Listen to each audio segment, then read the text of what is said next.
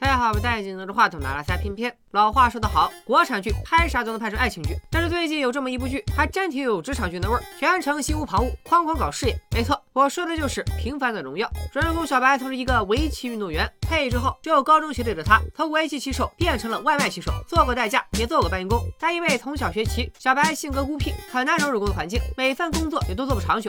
这天，老妈给他带回一份著名投资公司的入职通知，但这小白深知自己家的条件连普通都算不上，咋还走上后门了呢？只见老妈微微一笑，对他说：“头上面有人。”行吧，看小白满脸高兴的样子，也不像是相信他妈上面真的有人。但第二天，小白还是来到了公司报道。从没在办公室坐过官的他，像个憨憨一样，东瞅瞅西望望，激动的搓手手。还没等坐到工位上，他就被安排去做会议记录。只有高中学历的小白哪见过这阵仗，紧张的满头大汗，离当场去世就差那零点零一秒。最后还是旁边的苏松哥哥解了围。部门的老林听说了小白的事迹，这才发现小白不仅没有相关学历背景，英语、打印、复印啥都不会。老林问小白是怎么进的公司，小白只是老实的回答了一句：“我妈让我来的。”老林一听，心下一惊，这小子有点东西啊！暴脾气的部门领导老吴知道了新人是个没学历、没经验、没背景的三无人员，瞬间就炸了。你还有什么没告诉我的？快说！对他说是他妈让他来的。他妈是谁呀？我没敢问。虽然第一天上班出师不利，但晚上突然接到老林布置的任务，小白还是第二天的领命出发了。因为人手不足，现在需要他去接待外籍客户。可老林忘了小白不会英语，而客户偏偏是个美籍华人，不会说中文。老吴知道负责接待外宾的是扶不上墙的小白，火急火燎往客户那边赶。到了地儿才发现，小白竟然在教客户下棋。中华文化博大精深啊，这都能呼应上。等等，我严重怀疑小白教客户下的是五子棋。虽说语言不通，但柯伟对小白颇为满意，不仅主动提出要加微信，还说下次继续一起下棋。三无人员小白总算也没有完全拉胯。实际上，虽然小白的学历和专业背景是短板，但作为曾经的职业棋手，记忆力好、踏实认真、勤奋好学，这些都是小白的优点。某次，一家餐饮连锁集团在谈判过程中坐地起价，为了把价格压下去，老吴和老林派了一帮新人到上海的各个连锁店实地调查，想摸清这家餐饮集团的实际营收水平，好在会议上狠狠打对方的脸。这其中最认真的还是小白，他主动请愿去了最远的店面，在蹲点调查的过程中发现，光是根据排号的小票，远远不能判断餐厅的真实营收，因为好多顾客不能排到自己就已经走了，得进店一周周考察，才能得到十亿的销售额。小白这个死心眼，不仅厚着脸皮在店里挨个数，还一直守到人家打烊，守到公交、地铁都停运，下雨自己交了个通行栏不说，打车吧舍不得，想扫个自行车，手机也没电了，真实演绎屋漏偏逢连夜雨。再就是凭着这股子愣劲儿，小白顺利度过实习期。原本以为转正以后等着他的是大好前程，但偏偏摊上老吴这么个不合群的领导。他们所在公司的处境本来就很艰难，老吴还喜欢剑走偏锋，搞冷门项目。这不，最近他又看上了一个农业项目。做投资领域最难做的就是农业，因为农业是靠天吃饭，不可控因素太多。但老吴就是头铁，说啥也要把这个项目拿下。他还派老林和小白下乡做尽职调查。这回我就不用去了。说什么呢？你不去，谁负责考察养猪场？谁去给种猪估值啊？给给什么估值？猪。当老林领着这帮新兵蛋子下农村进行实地考察，才发现平时的项目都货不对版的情况居多。这次的农业项目，那可以说是如假包换，童叟无欺了。果农光沿着肥料就用了八年，渔民用活水养鱼，养猪场则更夸张，进猪圈需要穿防护服，每一头猪都有专人照顾，定期洗澡按摩，待遇堪比家养宠物。按说这种良心项目应该能拿到投资，但症结在于如何向消费者证明这些农产品货真价实，总不能让消费者看着猪长大吧？一语点醒梦中人，老吴想起公司的直播项目，正值相关部门要求直播平台对内容进行整改。如果在平台加入农业直播专区，既能帮助农业项目扩大影响力，又能帮助平台改善形象。小白一行人再次来到养猪场，考察农业直播的可行性。宝宝们，宝宝们，我们开始卖猪了，大家看一下这些小猪多么的可爱！宝宝们，宝宝们，感谢各位老铁的关注。那有想认购种猪的请扣一，想投喂猪肝给我补补肝的请投二。这句可太接地气了，又是直播带货，又是推销农产品，没想到农业直播这招还真好使。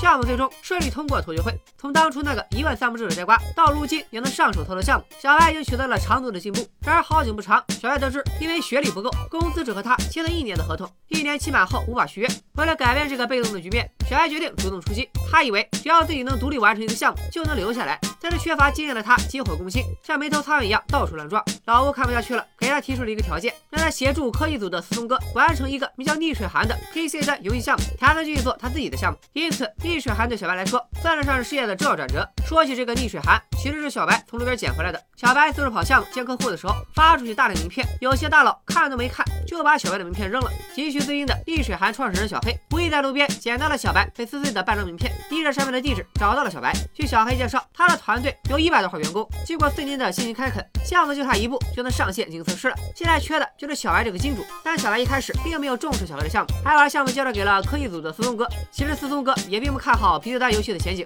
也是受领导之意才勉强接下这个项目。两人不情不愿的来到小黑的雷火工作室考察。然而这个不靠谱的小黑竟然让技术爸爸的代表在楼下哭等，总算把小黑给盼来了。他又说办公室其实不在写字楼里。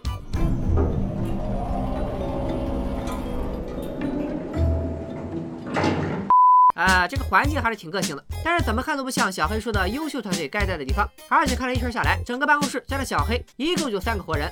你跟我说，你们这是一百人的团队啊，这水分稍微有点大。这水分哪是稍微有点大呀，简直就是汪洋大海。三个人就想把一个大型 PC 端网游运营上线，咋想都觉得是扯淡。经过这一圈的考察，思聪哥认为小黑最好的选择。是把逆水寒卖掉，让外包公司完成这个项目。这样一来，小黑也不用继续承担资金压力，投资公司也能迅速通过这个项目赚上一笔。然而，一根筋的小白好像跟小黑对上了眼，他听说小黑团队为了尽可能的复原宋少遗风，专门去河南历史博物馆采风，还夸下海口说，连他们游戏里出现的茶杯都是游戏史上最考究的一只。其实不仅是杯子，从刀枪剑戟到琴棋书画，只要是游戏里出现的元素，小黑团队都做了相关考究，功课做的不可谓不足。玩家在游戏里还有可能触发数千种完全不同的奇遇，小黑把这称为会呼吸的江湖，小白也一度沉迷于这个游戏。游戏中有一关，只有通过奇魔设下的围棋残局，才能进入下一关。但小白这个前职业棋手都搞不定，更别说其他玩家了。这不仅激起了小白的斗志，也让他对这个游戏产生了感情，愿意帮小黑一把。不过这些都没能触动思聪哥，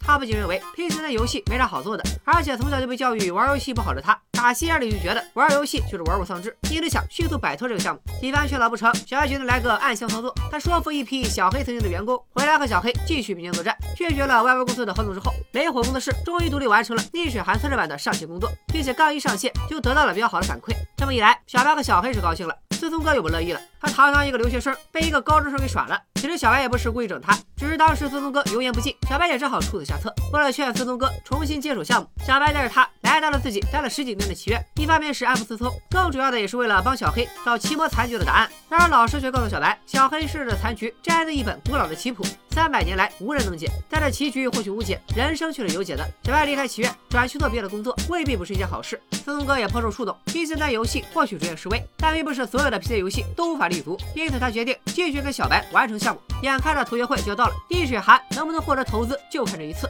可网上却出现了大量逆水寒的差评，小小白、小黑、思聪等人怎么都不相信这是真的。小白等人想出一个笨办法，收集了网络上的所有差评，一篇篇对比之后，发现网络上流量前一百的差评稿件，分别出自网游圈最有实力的三个公关团队。一款名不见经传的游戏，刚推出测试版就被最厉害的同行疯狂打压，反而说明了逆水寒的潜力。这边有力的说明，帮助小白等人通过了同学会，小白也终于有机会做自己的项目了。但结果却是小白的如意算盘打歪了，他以为只要做成项目就能留在公司，可公司其实压根就没想和他这样的短期工续约，因此就出现这样一个离奇的悖论：没有业绩就没法续约，没有续约项目就不能交到他手上，就他妈的离谱。就在小白非常想不开的时候，老林跟他说了一番话：我们确实付出很多，但是我们得到的回报，就一定是升职加薪。我们能做成项目，超越自己。我们能在这个乱七八糟的环境中坚持住自己，这是不是也是付出的一种回报呢？也是没想到，看起来没心没肺的老林也是老金汤大师了。但他的这番话没错，小白听了也终于明白，于他而言，有用且美好的是在投资公司工作的经历和经验，能留下来固然好，但如果不能，他也能在这个过程中受益良多。就像是逆水寒的这个游戏，制作团队不计人力和时间成本，力求游戏里从水杯到头发丝儿，每一个细节都完美。玩家在不同情况下还能触发完全不同的剧情，他们只负责做好游戏里的每个环节，打造一个实实在在的会呼吸的江湖。至于剩下的，玩家的体验自然能说明一切。其实，逆水寒不仅是小白在剧中做的一个项目，也是一个真实存在的游戏。不仅剧里讲述的内容，游戏里都有体现。这个项目还有长期售后服务。说到售后，就不得不提九月二十四号最新上线的大理地图。俗话说得好，下关风，上关花，苍山雪，洱海月。大理古城最不得不提的就是风花雪月四景。首先是这下关风，说的是苍耳之间强劲的西风；上关花说的则是大理花卉繁多，四季飘香。除此之外，还能看到雄伟的苍山上常年不化的积雪，还有倒映在洱海之中的明月。这次通通被搬进了逆水寒。除了这大理四景，在数千年的历史进程中，白族形成了自己独特的民族文化和建筑样式。还有大理的特色建筑之一佛塔，逆水寒也都做了很好的还原，庙香佛国，风情建筑。在逆水寒里，足不出户就能远赴千年前的大理古城，体验苍山洱海的柔情惬意。看来小黑是诚不起我啊，坚持不断优化玩家的游戏体验，打造江湖的呼吸感。这样的项目，活该他获得投资，活该他成功。啥？你问小白他妈到底是谁？其实答案很简单，白妈是一名酒店清洁工，工作时偶然发现一名老人晕倒在地，及时打了急救电话。后来才知道，老安正是投资公司老总的父亲。作为报答，老总提出要给白妈酬金，白妈却拒绝了金钱，帮儿子讨来了一个工作机会。所以说，但行好事，莫问前程。不管是白妈、小白还是小黑的逆水寒，专注过程就会得到相应的回报。好了，今天就聊到这里，咱们下期再见，拜了个拜。